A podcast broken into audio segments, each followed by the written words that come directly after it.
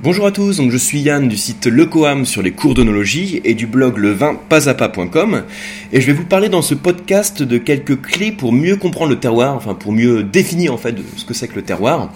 Alors pour commencer, le terroir ça désigne une zone géographique homogène, voilà, définition très générique, une zone géographique homogène. Et ce qui va contribuer à cette homogénéité, eh ben, c'est beaucoup de facteurs, beaucoup de paramètres. Alors, euh, déjà une première chose, hein, il faut savoir que le terroir, ça correspond pas nécessairement à une appellation de vin. C'est-à-dire qu'une appellation de vin n'est pas liée à un seul type de terroir, mais à un ensemble de terroirs. Je vous donne un, petit exemple le rapide. Hein. Euh, par exemple, sur l'appellation Cahors, donc une appellation du sud-ouest, vin rouge, hein, qui est très euh, structuré, charpenté, tannique, à base du cépage Malbec. Donc sur l'appellation Cahors, on va trouver plusieurs zones qui vont avoir des caractéristiques très distinctes. Par exemple, au bord de la rivière, donc euh, du Lot en l'occurrence, euh, vous avez les plaines et les premières terrasses qui sont plus fertiles. Vous avez des zones euh, d'alluvions en fait. Hein. Les alluvions, c'est des dépôts de sédiments qui sont transportés par l'eau. Et donc vous avez une zone plus fertile. Et ensuite, quand vous éloignez, vous arrivez sur des versants qui sont sur des sous-sols plus calcaires.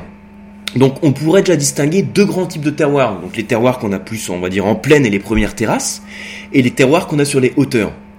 Mais ensuite, au sein de ces terroirs, donc au sein des zones, on va dire euh, euh, la zone alluviale et la zone calcaire, on peut distinguer encore des sous-terroirs en fonction des expositions et des variations dans le type de sol. Hein, tout ça pour vous dire que euh, c'est beaucoup plus complexe la notion de terroir que la simple notion d'appellation. Hein, une appellation, ça désigne bien une zone géographique précise, mais le terroir va bien au-delà. Un autre exemple, hein, par exemple sur euh, l'appellation Saint-Émilion, donc là on est euh, à Bordeaux, hein, sur la rive droite, euh, vous avez aussi plusieurs types de sols, hein, calcaire, argilo-calcaire par exemple, donc là aussi plusieurs types de terroirs. un autre exemple peut-être encore plus parlant, si je prends la région de l'Alsace, vous savez que l'Alsace c'est une région viticole, mais c'est aussi une appellation. La différence, par exemple, tout à l'heure, je vous parlais de Cahors. Cahors, c'est une appellation au sein de la région viticole du Sud-Ouest. Euh, je vous parlais aussi de Saint-Émilion. Saint-Émilion, c'est une appellation au sein de la région de Bordeaux. Et il se trouve que euh, en Alsace, en Alsace c'est une région viticale, mais aussi une appellation. Et là, bon, c'est clair que euh, on a bien sûr pas qu'un seul terroir en Alsace. En plus, c'est une, une, région viticole qui est très très riche au niveau des types de terroirs, des types de sols, des expositions. Donc c'est un exemple très parlant pour vous montrer qu'une appellation correspond à un ensemble de terroirs et pas à un seul terroir. Hein, ça va bien au-delà de la notion, de la simple notion d'appellation d'origine. Voilà, pour mieux définir le terroir. Alors maintenant, je vais rentrer dans, le vif du sujet, hein, maintenant que j'ai défini un peu ce que c'était, pour vous présenter les quatre pistes, hein, les quatre ingrédients, si vous voulez, qui constituent le terroir. Et ces quatre ingrédients, ça va être le climat, ça va être le relief ou topographie, hein, c'est pareil, un relief ou topographie. Ça va être la géologie, c'est-à-dire le type de roche, et le sol. Donc je les répète, le climat, relief, type de roche ou géologie et le sol. Faut voir un peu ça comme je parle d'ingrédients et c'est vrai qu'on peut le voir un petit peu comme un grand gâteau. Vous imaginez un gâteau où on prend quatre ingrédients. Par exemple, je prends des œufs, euh, la farine, du sucre et du beurre. Je mélange tout ça. Voilà, donc euh, je sais pas trop ce que ça peut donner. Hein. Ça peut donner en fait pas mal de types de gâteaux en fonction de la proportion de chaque ingrédient en fonction du type d'ingrédient, en fonction du mode de cuisson si vous voulez. Et dans le cas du, terroir, c'est un peu pareil. En fonction de chaque ingrédient, donc le climat, relief, euh, géologie et sol, euh, en fonction euh, du type de chaque ingrédient, hein, on va avoir un type de terroir différent et donc des vins différents qui vont être produits. Donc un, gâteau différent qui va être produit si vous voulez. Je sais pas si mon ma, comparaison est bonne, hein, voilà, en tout cas c'est celle qui m'est venue. Voilà, donc quatre ingrédients, quatre, quatre clés qui vont définir le terroir et qui vont participer à l'identité du vin. Alors, ce que je vais faire, je vais prendre chacune, chacun de ces ingrédients, si vous voulez, et vous en parler pendant quelques minutes, mais sans trop le développer. Hein, là, le but de ce podcast, c'est plus de vous le présenter de, euh, de manière rapide. Mais vous verrez en fait euh, chaque ingrédient, chaque euh, chaque thème, j'en ai déjà parlé dans des articles du blog et je vais vous mettre sous ce podcast les liens pour les articles. Comme ça vous pourrez aller un peu plus loin si vous souhaitez développer tout ça. Alors, le premier point, c'est le climat. Alors, en quelques mots, comment le climat participe au terroir et comment il joue sur le vin? Eh ben, dans le climat, vous avez plusieurs paramètres, principalement le soleil, le nombre d'heures d'ensoleillement, hein, la chaleur, donc la température moyenne, et la pluie.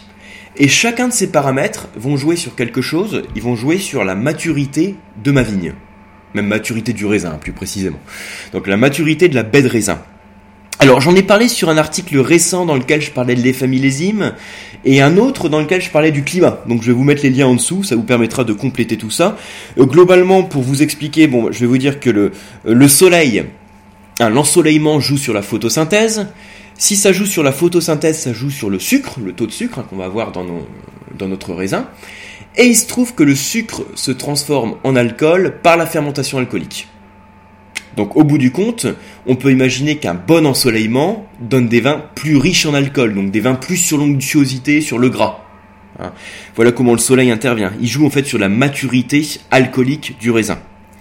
Le soleil joue aussi sur un autre type de maturité, dont j'avais déjà parlé à d'autres occasions dans des articles, c'est la maturité dite phénolique. En fait, la maturité phénolique, c'est la maturité de la partie solide du raisin. Hein, donc des peaux, si vous voulez, des peaux, des pépins. Donc c'est ce qui va permettre une bonne maturité des tanins et aussi des arômes.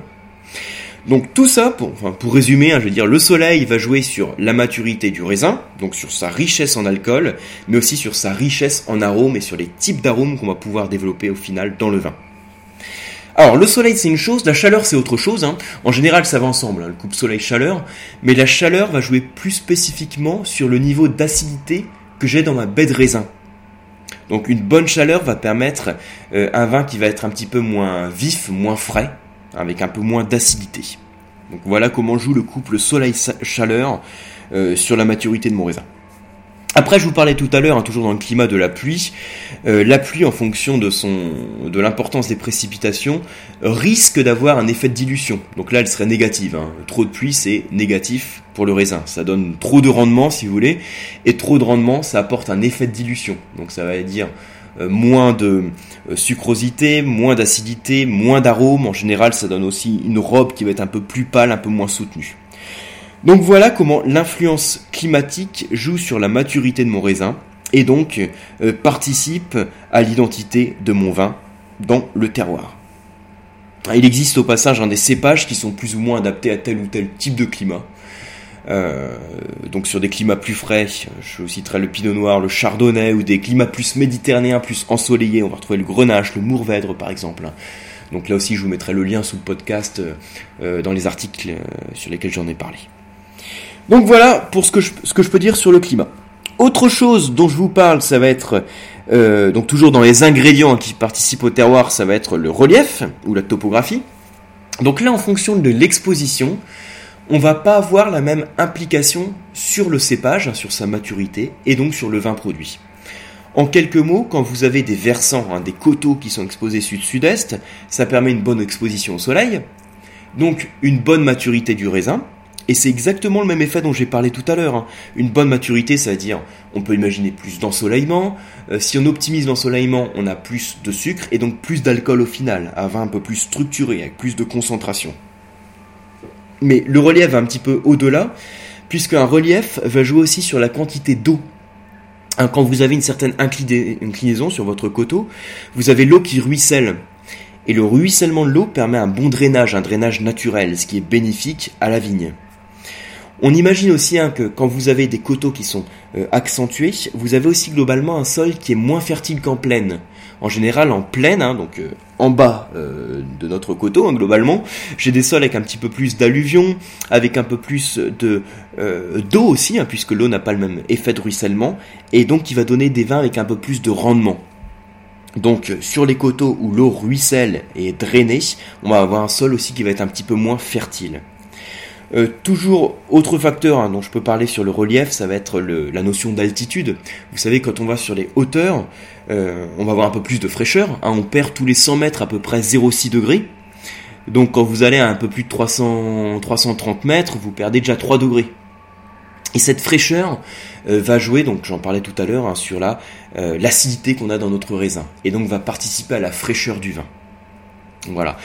Donc tout ça pour vous dire que Autour du relief et de la topographie, on va parler de notions d'ensoleillement, euh, de notions de drainage de l'eau et également de fraîcheur qu'apportée par l'altitude.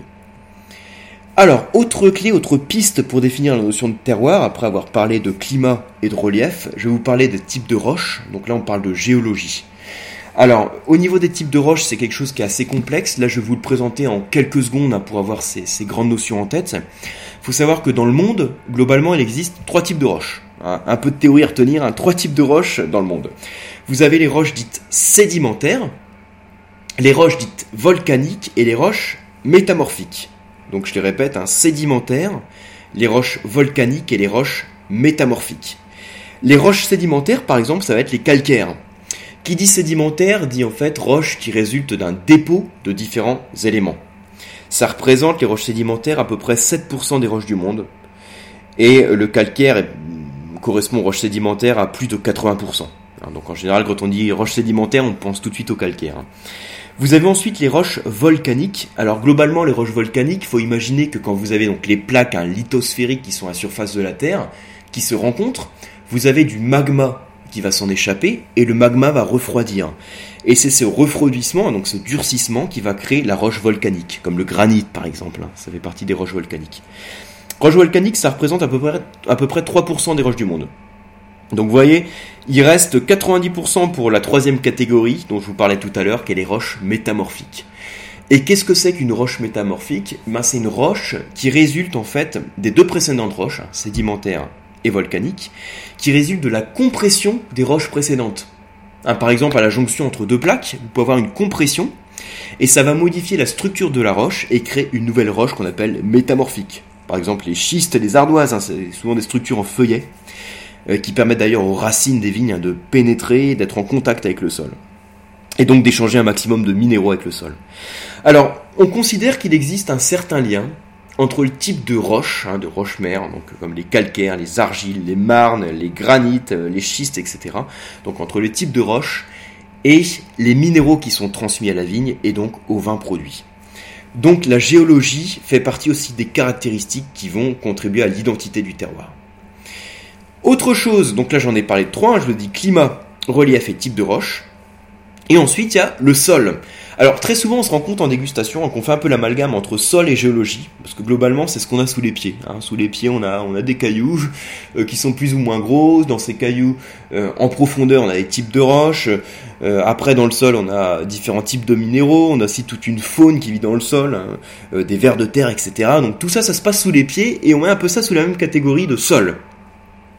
En réalité, il faut bien faire la distinction entre d'une part la géologie, hein, qui est la nature de la roche-mère si vous voulez, dont je vous ai parlé à l'instant, et d'autre part le sol à proprement parler.